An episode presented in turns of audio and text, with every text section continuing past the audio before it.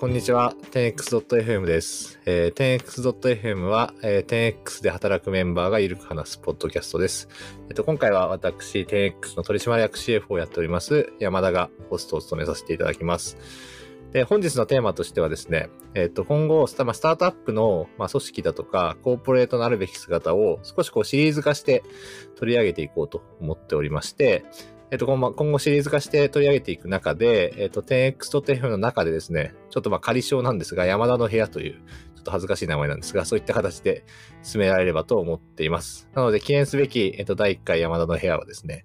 えっと、現在アメリカのセミスというニューヨークのレグテック、フィンテックの会社で、えー、チーフオブスタッフ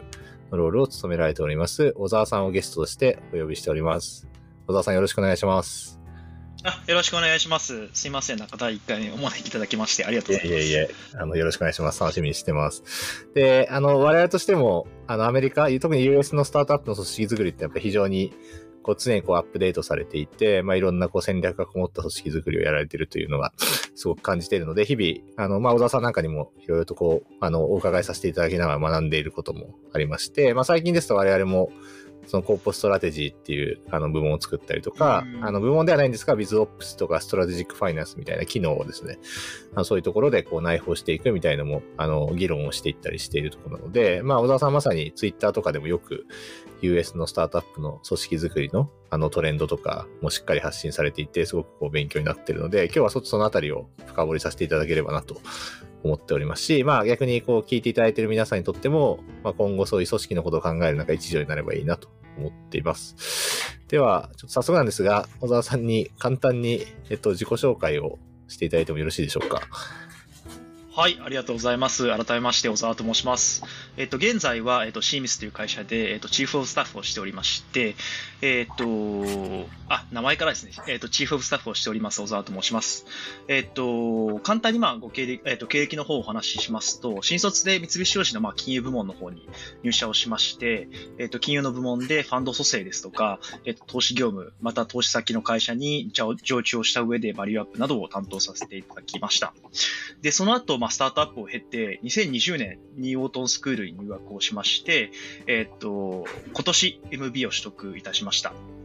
えっと、まあ、MBA と言いつつも、いろいろまあ伝え、使い方はあると思うんですけれども、自分の場合は、まあ、MBA1 年目からフルタイムでずっと働いていて、1年目はフィンテックスタートアップの Alloy という会社でフルタイムで働いておりまして、主に growth 領域。あの、日本でいう、まあ、 growth、まあ、セールスではなくて、いかにこう、新しいプロダクトを早くスケールさせるかみたいな単体の、あの、まあ、売上だけではなくて収益責任を持ったチームで仕事をしておりました。で、2年目は、えっと、今のシーミスという会社、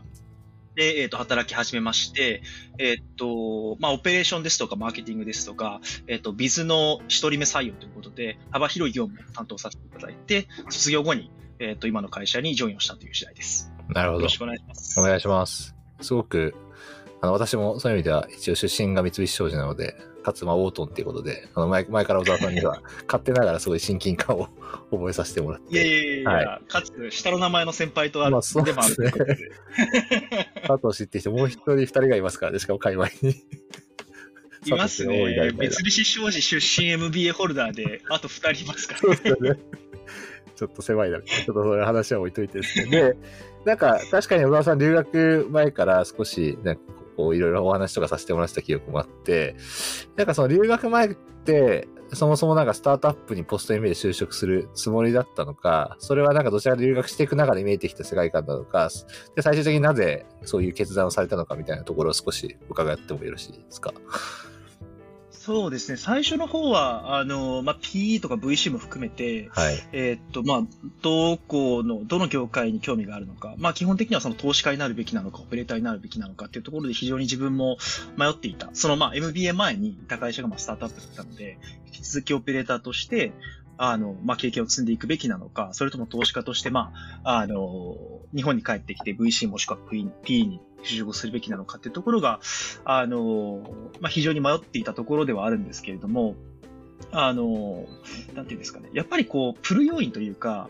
あの、一度まあ MBA 在学中に、あの、DNX ベンチャーズっていうところでインターンをさせていただいたりとか、あとまあ友人に VC とか P の話を聞く中で、やっぱりこう、日本のマーケットに足りないものって、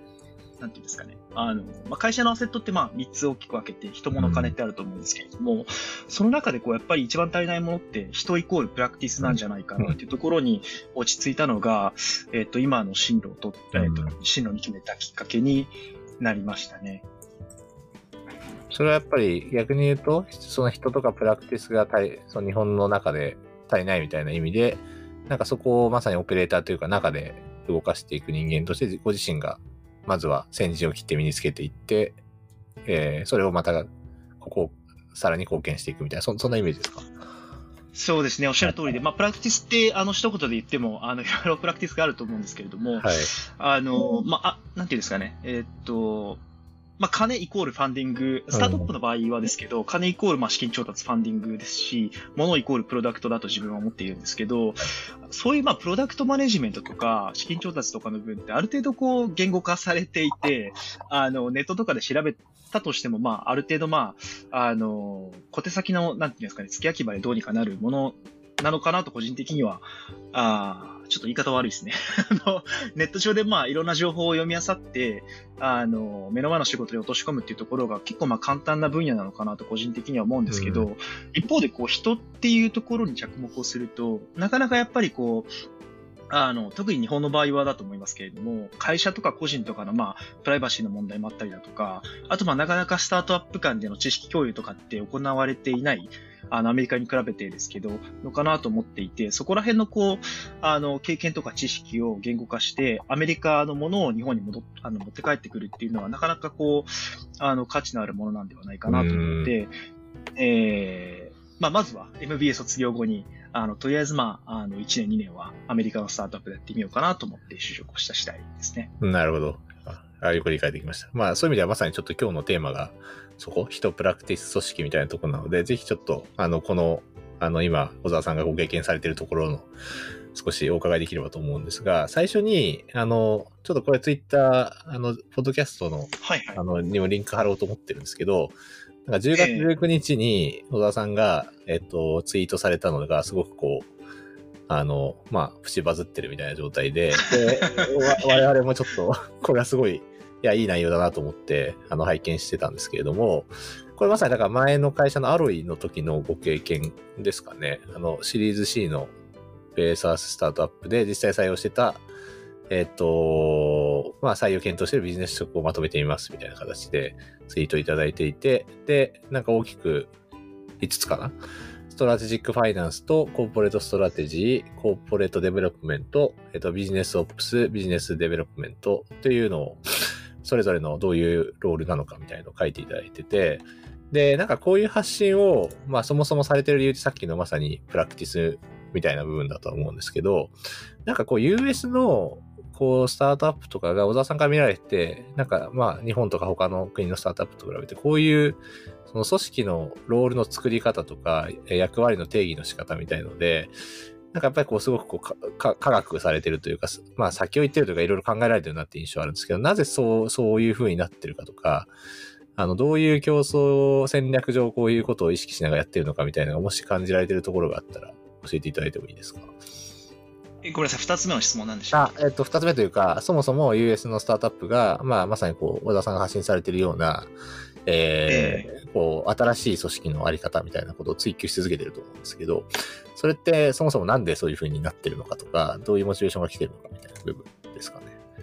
あ、はい。そうですね。まあ一番、まあその、えっ、ー、と、US のスタートアップが組織開発の、まあフロンティアみたいな、はい、あの、理由っていうところからも始めると、はい、一番やっぱりこう、スタートアップにおいても、人事とか組織とか、オペレーション関連についても、うん、ある程度こう、プロフェッショナル化が進んでいて、うん、あの、まあ、日本で言うと、例えばその、プロダクトマネージャーだとか、プロダクトマーケティングマネージャーくらいがプロフェッションとして、あの、確立されてあるのかなと思っているんですけど、アメリカでやっぱり、あ特にま、ニューヨークで働いていると、HR とかオペレーション、まあ、CS とかパートナーシップとか、それぞれの機能がやっぱりこう、職業として成立されてるなっていうのを、すごく実感してて、うん、あの、お話しいただいたアロイ、あの、はい、シリーズ C で評価額約2000億、はいはいはい、で、ベセミアとかインサイトパートナーズが投資してる会社のフィンテックなんですけれども、はい。はい、あの、でもまあ COO とまあダイレクトレポーティングという形で働かさせていただいたんですけども、うん、彼もこう、どちらかというと山田さんとか私寄りなのかなと思ってて、はい。プロダクトっていうよりもやっぱり組織開発とか、オペレーションとかに、まあ、情熱を感じている人で、まあ、彼と話すたびに、こう、スタートアップにおける組織開発みたいな、こう、なんていうんですかね。一見ニッチな分野でもベストプラクティスがすごく確立されているなっていうのを、たびたびこう、プロジェクトで一緒に働くごとにこう、驚かされた記憶がうん。ありまして、あの、まあ、一番驚いたのは、なんか100 150人くらい社員がいたんですけれども、はいはい。まあ、それぞれの社員に OKR とか KPI とかっていうのがまあ渡されていて、うん。まあ、それらのこう、現在の状況、例えばこの人はこういう KPI を持っていて、なんでその KPI を持たせているのかとか、どのタイミングでこの指標に移行すべきあるみたいなものを、なんか自分の経験とか、あの、他者の指令を持って自分の言葉で語られ、語れるんですよね。うん。例えばこう、CS カスタマーサクセスチームのノーススターメトリックみたいな、こう、うんなんだろうな。それぞれのチームが責任を持つ KPI の中でも、一番重要ですみたいな KPI を、チャーンレートからアップセルとかクロスセルに切り替えるタイミングは、組織がこういう状態になった時がいいよね、みたいな、あの、そういうレベルで。語れる人だったので、やっぱりこう、職業、なんていうんですかね。やっぱりその、オペレーションとか組織開発とはいえ、アメリカの中でそれがプロフェッションとして確立されているんだなっていうのを日々感じてましたね。うん、なるほど。まあ、いやいやまままさにかかなりのこう解像度で、まあそういう組織開発みたいなものを多分こう、なんですかね、ナレッジとして貯めていってる感覚はあって、まあまさにさっきあれですか、小田さんがまさにおっしゃってた3つ、なので人物金で見たときに、まあ一定やっぱりその、物とか、まあプロダクトとか金、まあ調達みたいなところは、まあだいぶこう、理論としてはこうコモディティ化していく中で、じゃあそこでじゃあね最後競争優位どこで作り出していくかみたいなところが、どれぐらい人とか組織にこだわってやりきれているかみたいなところになりつつあるんで、まあ、ああれだけやっぱ競争環境の激しい US スタートアップの中で、まあそういうものがどんどん発展していってるっていう感じなんですかね。そうですね、おっしゃる通りですね。で、あとまあ、うーん、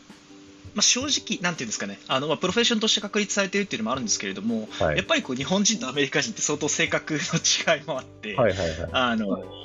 まあ、組織をちゃんと作らないと、やっぱりエゴが出やすいマーケット環境でもあったので、組織をちゃんと作っていかないと、個人のまあエゴが暴走してしまうっていうのも、状態としてはあるのかなっていうところは思いますねうん。確かに。まあそれはなんか普通に、あれですよね、スタートアップだけじゃなくて、やっぱり US の一般的な企業も、基本的にはちゃんと組織で、えーね、 role、role responsibility を明確化して、で、適切なインセンティブ structure を作らないと、なんかやっぱり、えーうまくこうワークしない、足並みが揃わない。まあなんかあうんの呼吸で、あの会社のためにやってくれよみたいな、基本的には、やっぱりなかなかワークしづらいっていうのは、ね。なんか前提としてはありそうですよね。そうですね。で、おっしゃる通りで、その山田さんがさっきおっしゃってた、あの、なんだろうな。あの、まあ、その別のツイートもしたんですけれども、はい。あの、彼がなんでこう、なんだろうな。これだけ組織開発に情熱を持ってるかみたいなところ,、はいはいはところの話を聞ける機会があって、あの、まあ、彼が言ってたのは、簡単に言うとこう、まあ、優秀な人が課題解決を行うために適切な組織構造とリソースを与えることが自分の仕事であって、中長期的な競争戦略って、やっぱりプロダクトとかではなくて組織だよね、みたいなことをおっしゃってたんですよね。で特にまあ B2B のスタートアップにおいては、あの、人物金って先ほど申し上げましたけれども、人物金の順番じゃないとダメなんだよみたいなこともよく言ってて、要はその、いろんな便利なツールが出ているけれども、組織ありきのプロダクトだし、組織とプロダクトありきの売り上げなんだよ、みたいな話をプロジェクトごとにこう、彼もずっと言っていて、ま、まさにこう彼のなんだろうな、組織に対する思いみたいなところで救われたチームもたくさんありますし、あの、そういうチームがあった頃こそやっぱりプロダクトって作れたんだなっていうのはすごく実感しましたね。なるほど。いや、でもおっしゃる通りですね。まあやっぱりね、まあ本当にだからお金、順番はすごい大事ですよね。結局、お金を調達するために、まあね、別に人物があるわけじゃないので、まあ、あくまで人物があって最後需要ができて、だから業績があるから、いい調達ができるっていう環境だと思うので、なんかその順番を間違えないっていうのは、なんかものすごい大事な話だなと思って、はい、聞いてました。ありがとうございます。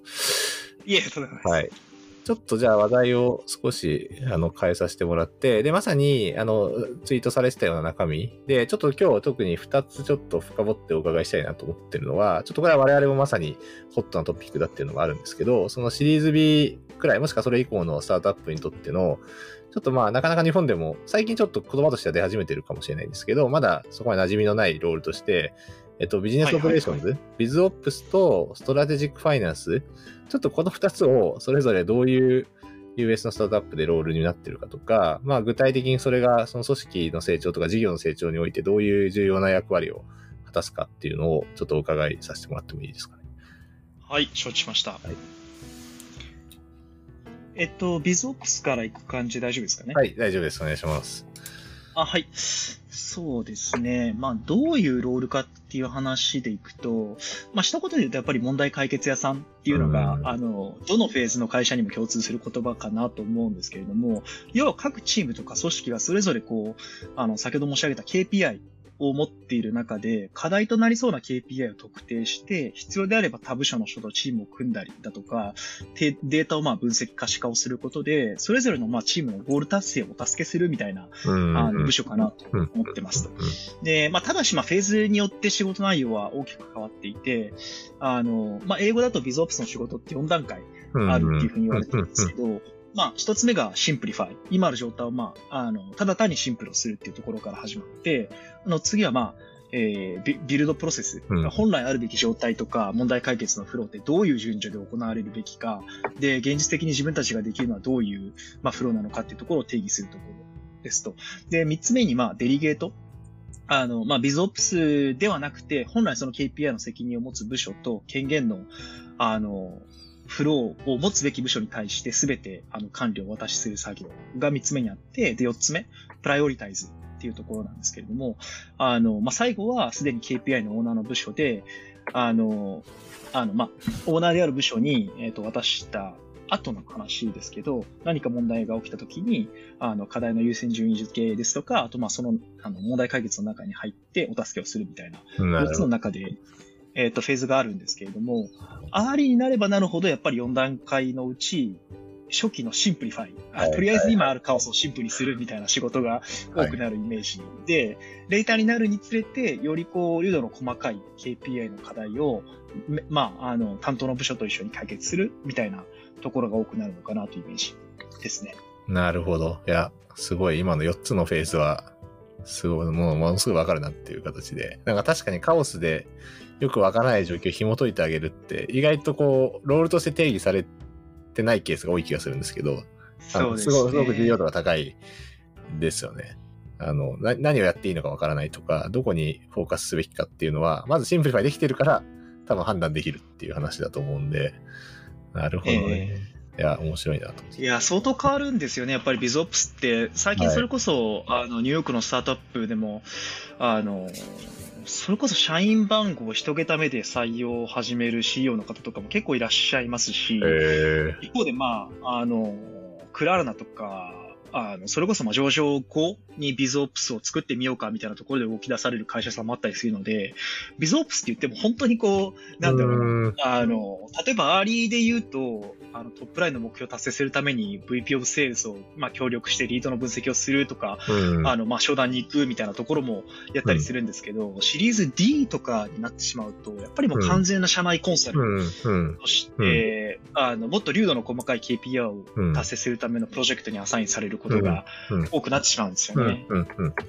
確かに。だから全然、フェーズによってロールがかなり変わってくる感じですよね。そうですなるほど。これちなみにやっぱこのロールがあると、あやっぱこう、こうすごくこういうところが会社にとっていいなみたいな部分って、なんかまあもちろんそれもフェーズとかによって、あの、貢献化して変わりそうな気がするんですけど、例えばシリーズ B 前後みたいなところでいくと、なんか小田さんが見てきた世界観で言うと、ど、どの辺が違いですか？いるいないの差分っていう意味でいくと。うーん、そうですね。まあ、やっぱり、まあ、初期のスタートアップに限定、まあ、特にその B2B に限って言うと、ですけど、やっぱり、最初のスタートアップ、あの、ねそれこそ10人目、20人目までって作る人か売る人かみたいな、はい。あの、議論がよくあると思うんですけど、はいあの、創業者がまあ、プロダクトを作れるのであれば、プロダクトマネージャーは必要ないけど、作れないのであれば必要だし、うん。物を売れないのであれば、あの、セールスは必要ないですけど、うんまあ、売れ、あごめんなさい、売れないのであれば、まあ、必要ですよねっていう議論の中で、あの、まあ、やっぱりプロダクトマネージャーとかセールスとか、まあ、エンジニアとかって優先される職種ではあるんですけど、うん。やっぱり、作ると売る以外の業務ってたくさんあるんですよね、とは言え。うんで、あの、なんだろうな、まあ、個人的に日本でも、これからビジネスオペレーションって組織としても必要になってくるし、今後タイトルとしてすごく増えていくんではないかなと思っているんですけど、あの、なん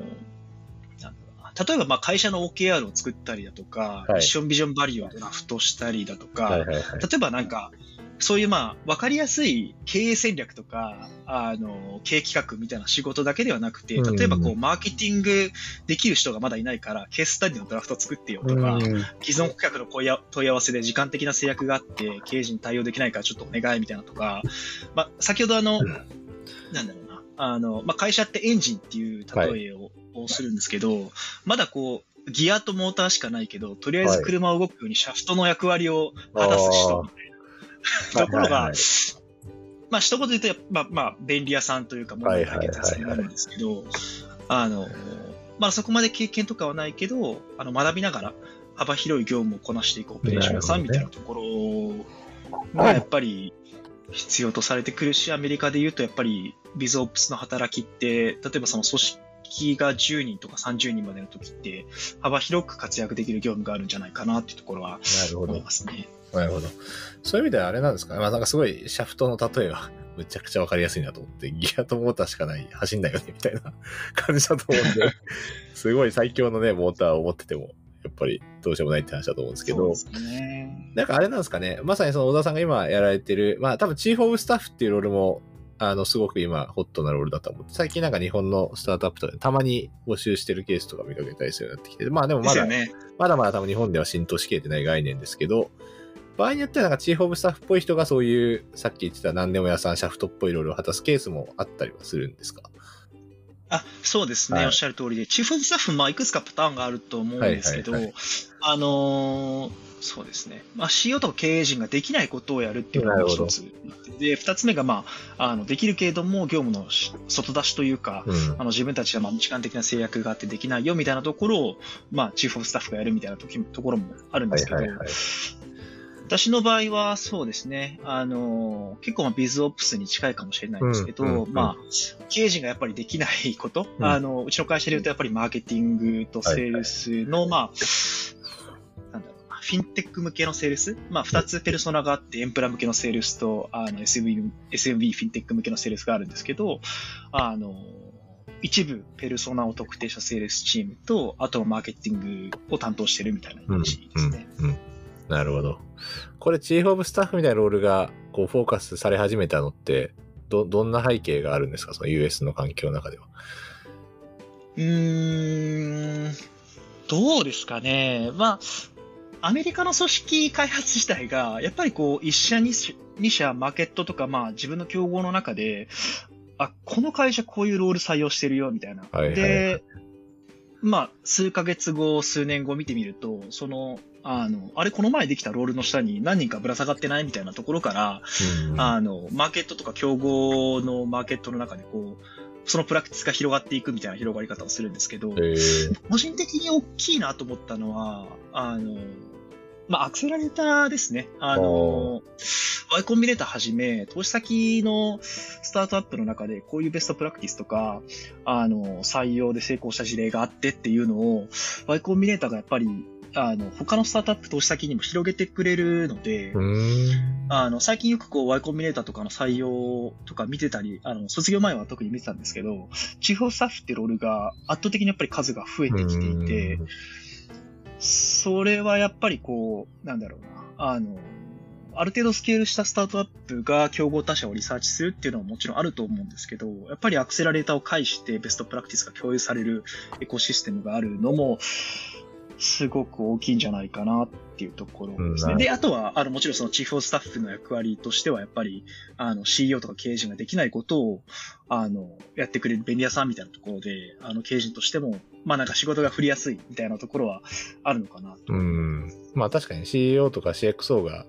まあなんか自分のできない、得意じゃない領域とか、もしくは、なんかよりここは、なんかこう、キャパシティを広げたいみたいな時に、多分ものすごくこう、まあ結局なんかね、CEO とか CXO のケーパビリティでだいぶ会社の成長のスピードとか決まっちゃうので、なんかそこを補完する役割としては、なんかものすごくこう、あの、リーズナブルだな、というか必要性高いんだなって思いまして、さっきのなんか最初おっしゃってた、そもそも、こう、ワイコンみたいな人たちが、その組織、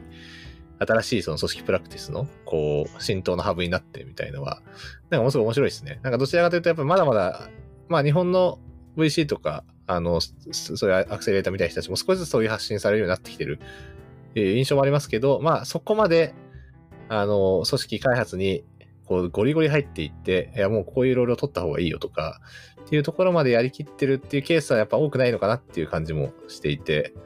うん。まあやっぱりそこはやっぱりちょっとこ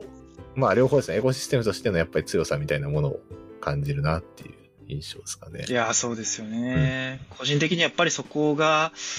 あるんですよね。あの、まあ、VC としてインターンをした時もそうですし、まあ、そのインターンの後に組織関連のツイートをして、はい、あの、日本の経営者の方、あの、日本のまあ B2B のスタートアップの経営者の方5、6人と継続的にお話をさせていただいたりしてるんですけど、はい、やっぱりそこの組織関連の質問とかって、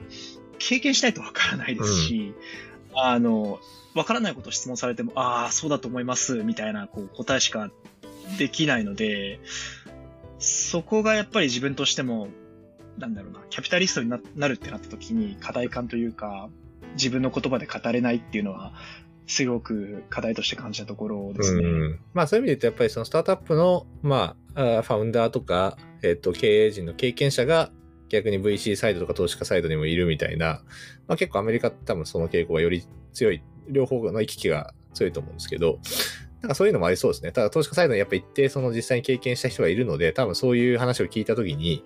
まあ身をもってこう、こう、アドバイスできるとか、まあなんかこう、単なる、なんかじゃあビズオップス流行ってますっていう、その外形的なものではなくて、やっぱこういう課題が本当起こるから、あやっぱこういう人いた方がいいよねっていう、なんかリアリティを持ったこうアドバイスができてるんじゃないかなっていうのは少しなんか今の話を聞いて感じた部分ですね。いや、本当です。いや、本当その通りだと思いますね。それこそ今、あまあ、あの次の資金調達のラウンドであのいろんな VC の方とお話してますけど、やっぱりファウンダーズファンドすげえなと思いますね。えー、そうなんですね。月並みですけど。なるほど。ファウンダーズファンドの特に、あの、うん。まあ、一人パートナーの方でやり取りしている方がいるんですけど、はい、その方は結構まあ著名な方ではあるんですけど、はいはい、スクエアの元 COO だったりとか、はい、あの初期のまあ、あのペイパルマフィアだったりとかする方で、あの、組織についてこう聞くと、やっぱりすごく深いんですよね。うん、その、他の会社ではこうやってるよ、みたいな感じの話し方ではなくて、うん、自分の経験としては、組織のフェーズがこれくらいの時は、こういうタイトルの人を取った方が、彼としてもこういうところが言いやすいし、みたいなところまで深掘ってくれるんで、はい、うん なんかこちらとしてもやっぱりこう聞いてて安心感があるというか、うんうん、そういうなんかマーケットが VC とオペレーターを危機するようなマーケットになってるんで、山田さんおっしゃった通り、やっぱりそこのアドバイスとかできる投資家ってすごく多いし、それでも重宝されるものなのかなと思ったりしてますね。なるほど。いや、結構構造的な話ですね。なるほど。すごいよく理解できました。ありがとうございます。ちょっと時間もあるので、次ちょっと聞いてみたいのは、これちょっとこう我々もまさに、あの、そういうロールを定義しようとしてるんでってあるんですけど、ストラテジックファイナンス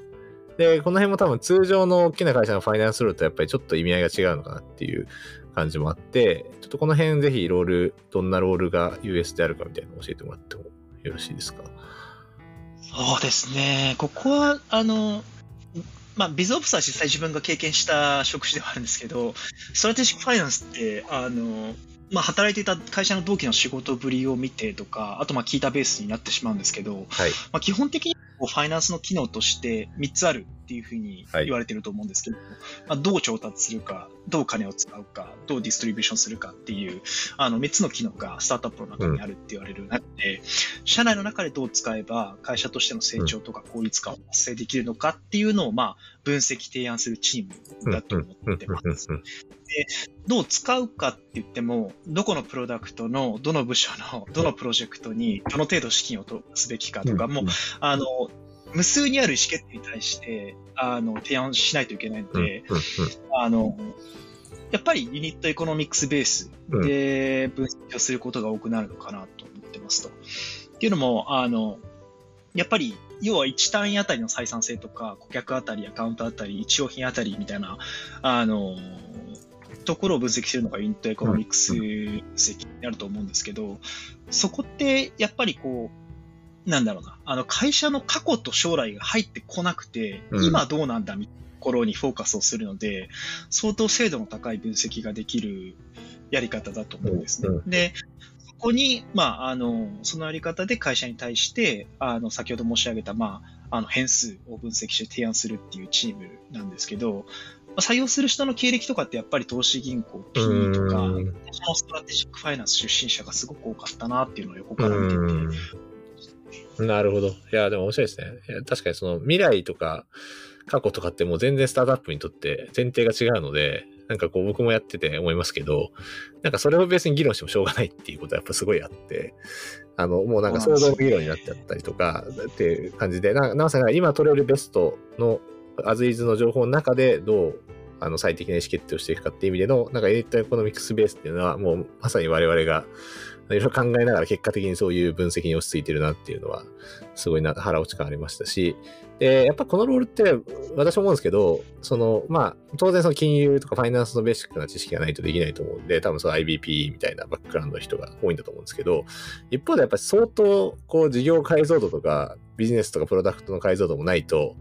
なんかやっぱこの、まさに、どういう指標で分析すべきかとか、本当の意味でのプライオリティどうつけるべきかみたいなところまで、なかなか踏み込めない気がしていて、で、やっぱ変化もすごく大きいと思うので、なんかその辺ってやっぱり、あれなんですかね、そビジネス部門とかプロダクト部門との、やっぱり連携とかは、すごくこう、ディープにやってるイメージですか？うーん、そうですね。先ほどの、まあ、ビゾップスもそうだと思うんですけど、やっぱりこう、あの、なんだろうな、うーん、傾聴力よりもやっぱり発信力というか、分析とか理解をするっていうことも大切だけれども、はい。やっぱり自分でできることってすごく限られていて、うんうんあの、 BizOps も Strategic Finance とかも、やっぱりこう、あの、各専門分野に明るい人にいかに動いてもらうかっていうことが、やっぱり結果につながおりつなつながる、やっぱり一番の、あの、なんだろうな、あの、うん。まあ、KPI というか、うんうん。例えばその、 ARPU を成長させたいってなった時に、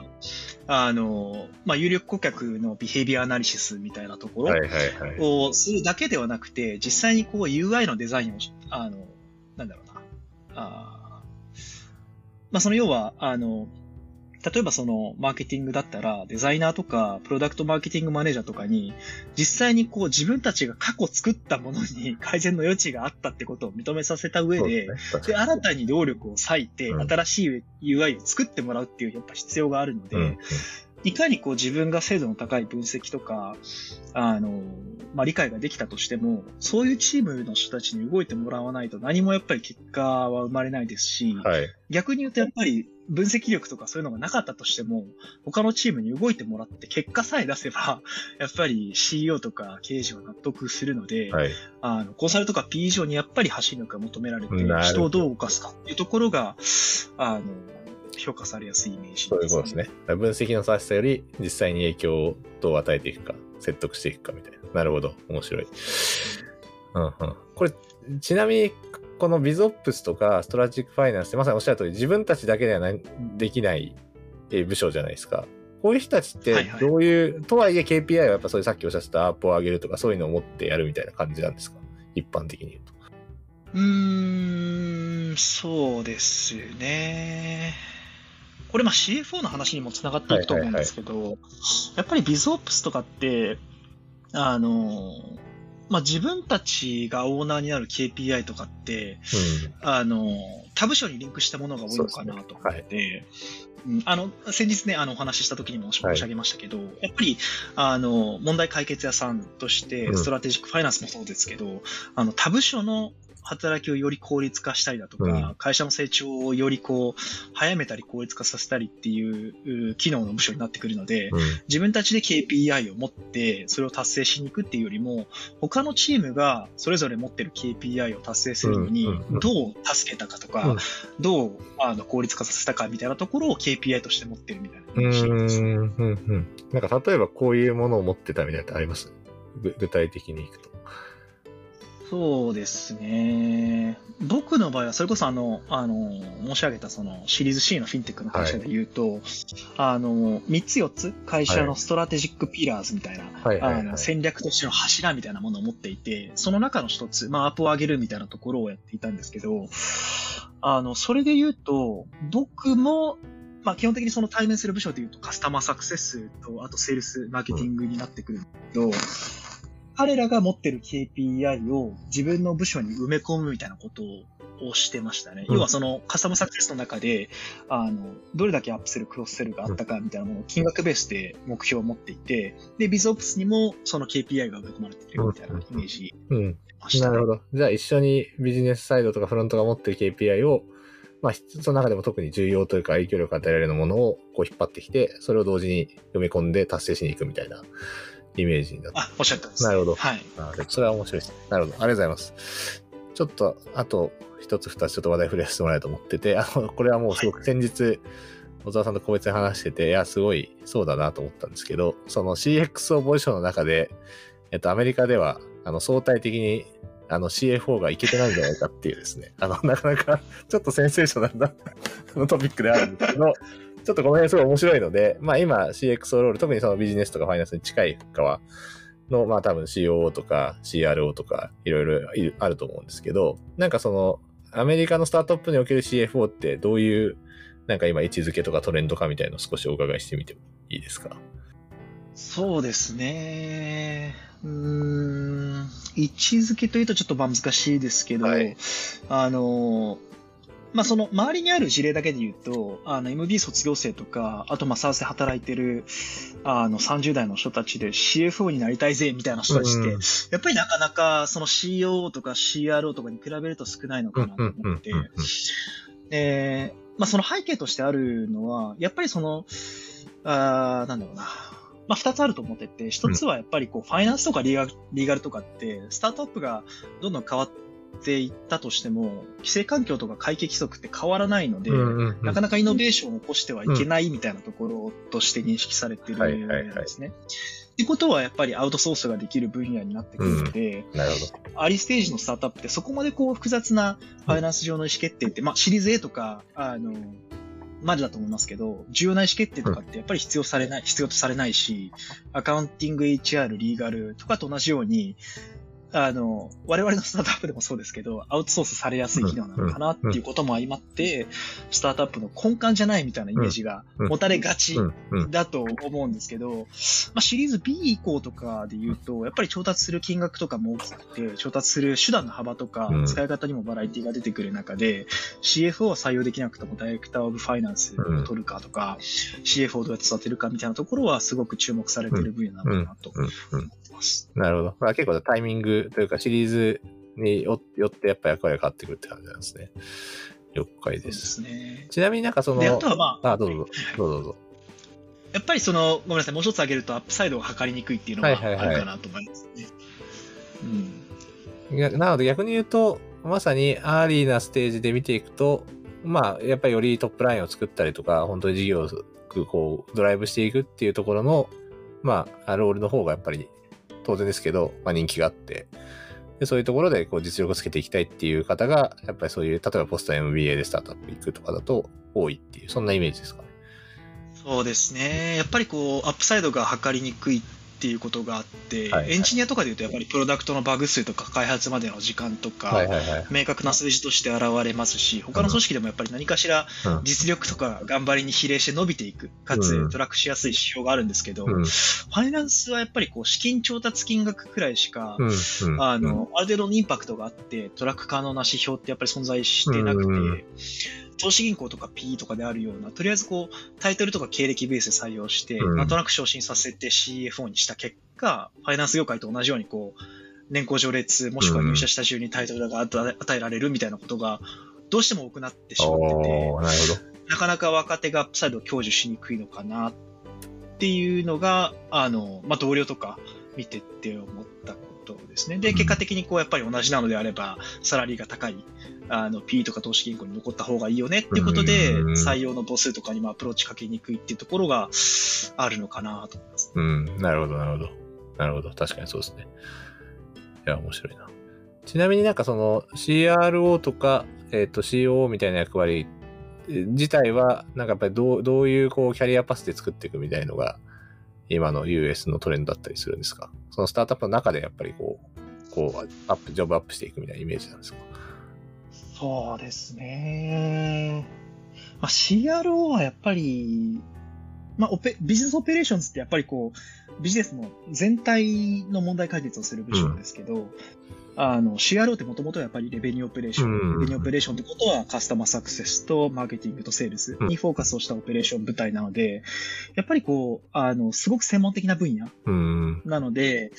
かつ、 SaaS の中でしか存在しないのかなと思うので、SARS のスタートアップにジョインをして、キャリアアップしていく、もしくは large tech の revenue operation 部門に入社をして、あの、だんだんこう降りてくるというか、あの、スケールの小さいところに、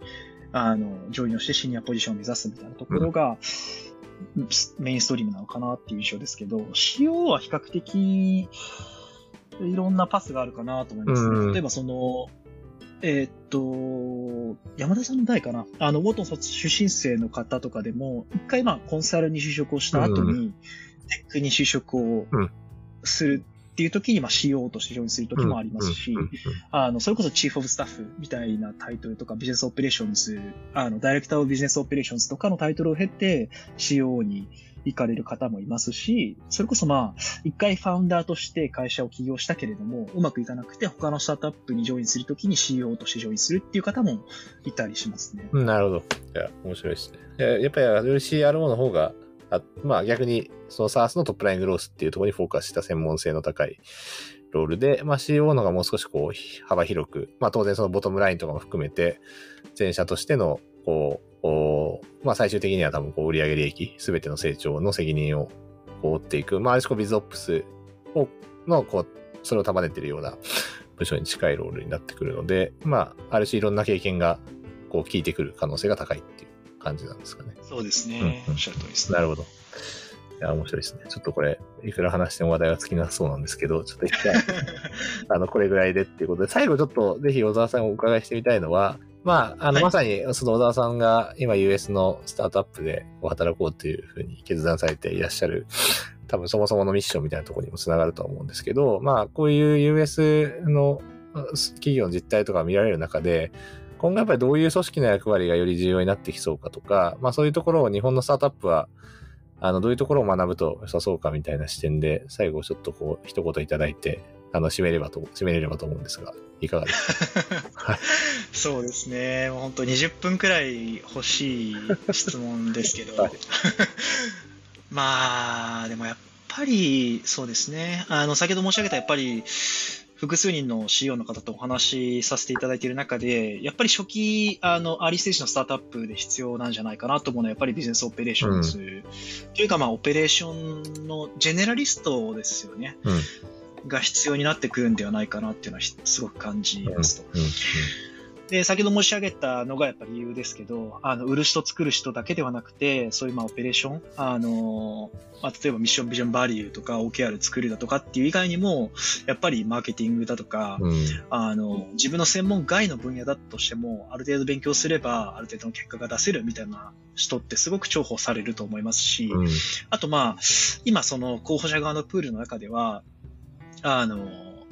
なんだろうな、あの、給与が下がるからなかなか検討できないみたいなところもあったりすると思いますけど、うん、あの、だんだんこうスタートアップ側で給与が上がっていく中で、あの、仕事がまあ面白そうだし、将来的にも upside があるから、C、まあ CO へのキャリアパスとして検討してみるかみたいな、こう、オペレーション人材のプールってできつつあると思いますし、今後やっぱり business operations ってそういう意味でもあの、採用側でも、候補者側でも、あの、落としどころというか、あの、まあ、ニーズはあるし、かつ、まあ、プールから、あの、採用者プールからしても、やっぱりジョインする動機というか、理由が、あの、生まれてきやすい職種なのかなっていうふうには思いますね。なるほど。ありがとうございます。これちなみにやっぱり日本のスタートアップも同じような流れをたどっていきそうな感覚ですか？あ、そうですね。あの、ごめんなさい。これは日本の話ですね。なるほど。まあ、US ではもう逆にもうそういう状態になりつつある感じなんですそうですね。うん、そうですね。まあ、B 以降で言うと、まあ、スケールをするための分析をする人と、はい。実際にスケールをする人みたいなところが結構重要な役割になってくるのかなと。うん。これもグルさんの日本のマーケットにフォーカスをした話ですけど、うんうん。やっぱりあの、まあ、タイトルで言うと corporate strategy とか、うん。うん。あの、金融からの分析っていう意味で言うと strategic finance みたいな部署かなと思ってますけど、一方でスケールする部署で言うと、うん。あの、 growth というタイトルなのか、レ revenue operations なのかわかりませんけれども、よりこう、あの、なんだろうな、会社が効率よくスケールするためには、うんうんうん。あの、どういうマーケットを目指して誰とパートナーシップを組んで、うんうんで、実際誰がリードをするのかみたいなところって、すごくまあ、あの、ずっと課題であった分野だと思います。うん。けれども、アメリカではもう、あの、対照的にプロフェッショナリズムとして確立されている分野なので、そこは、あの、今後日本でも、あの、数年かけて広がっていくんではないかなっていうのがなるほど。個人的にはなるほど。そういう意味で言うと、一定シリーズ B ぐらいまでの手前のところは、ビズオプスみたいな、まずは全体の整えていくみたいなロールがすごく大事で、で、シリーズ B 以降とかの growth phase に入ると、おっしゃってたように、さらに、じゃあその成長の効率性、えっ、と、投資効率みたいなのをととことん突き詰めていくっていう意味で、まあ、 rev、revenue ops とか、まあ、さっきおっしゃった corporate strategy、まあ、場合によっては strategic finance みたいなところが、こう、重要なロールになってくるっていう、そそんなイメージですかね。うん、おっしゃる通りですね。おっしゃる通りですね。なるほど。いや、すごく勉強になりました。ありがとうございます。いやいやいやいや。はい。まあでも、あの、そうですね。はい。あ、どうぞどうぞ。すみません、あと、あともう一つですあ、かもちろんもちろん。はい。あの、まあ、今後その、えーっと、日本で出てきそうなタイトルとかではなくて、はい。あの、なんかアメリカからやっぱり学べそうなところってどういうところなのかな、みたいなうんことをちょっともう考えてたんですけど、やっぱり日本ってこう、組織関連で言うと、あの、容易に社員をクビにできないっていうのもあって、はい。なかなかこう、組織の新陳あの新陳代謝でコントロールできない分、インフロのクオリティにはやっぱりこだわった方がいいのかなっていうのは思ってるんですけど、あの、まあ、インフロのクオリティって言っても、まあ、あの、個人的にすごく、あの、なんだここは変えた方がいいんじゃないかな、みたいなのを、あの、日本のスタートアップを見てて思ったのは、あの、三つあって、うん。採用の声かけのタイミング、あうん。とまあ採用のポジションの決め方、採用の仕方あたりなのかなと思うんですけど、声かけのタイミングって特にまあ、あの、ね山田さんもあのご存知だと思いますけど、やっぱりこう、ビジネス側の採用ってやっぱりこう、あの、採用してる会会社とかスタートアップ業界のアンテナってそこまでこうエンジニアに比べると高くないんうんうんうで、大企業とかコンシャル、コンサルを辞めて転職するって決意をした瞬間に、そのタイミングでの、まあ、あの、知ってる知り合いとかあに声をかけて一瞬で決まってしまうっていうことが結構多いのかなと思う思うので、やっぱり知り合いの知り合いくらいの人でも、スタートアップ側からリーチアウトして、一旦こう接点を持って、コンタクトリストに入っておくってすごく重要なことなのかなっていうのは、個人的に思いますね。うんっていうのが声かけのタイミングですね。で、あとは、あの、なんだろうな、採用ポジションの決め方で言うと、はい。あの、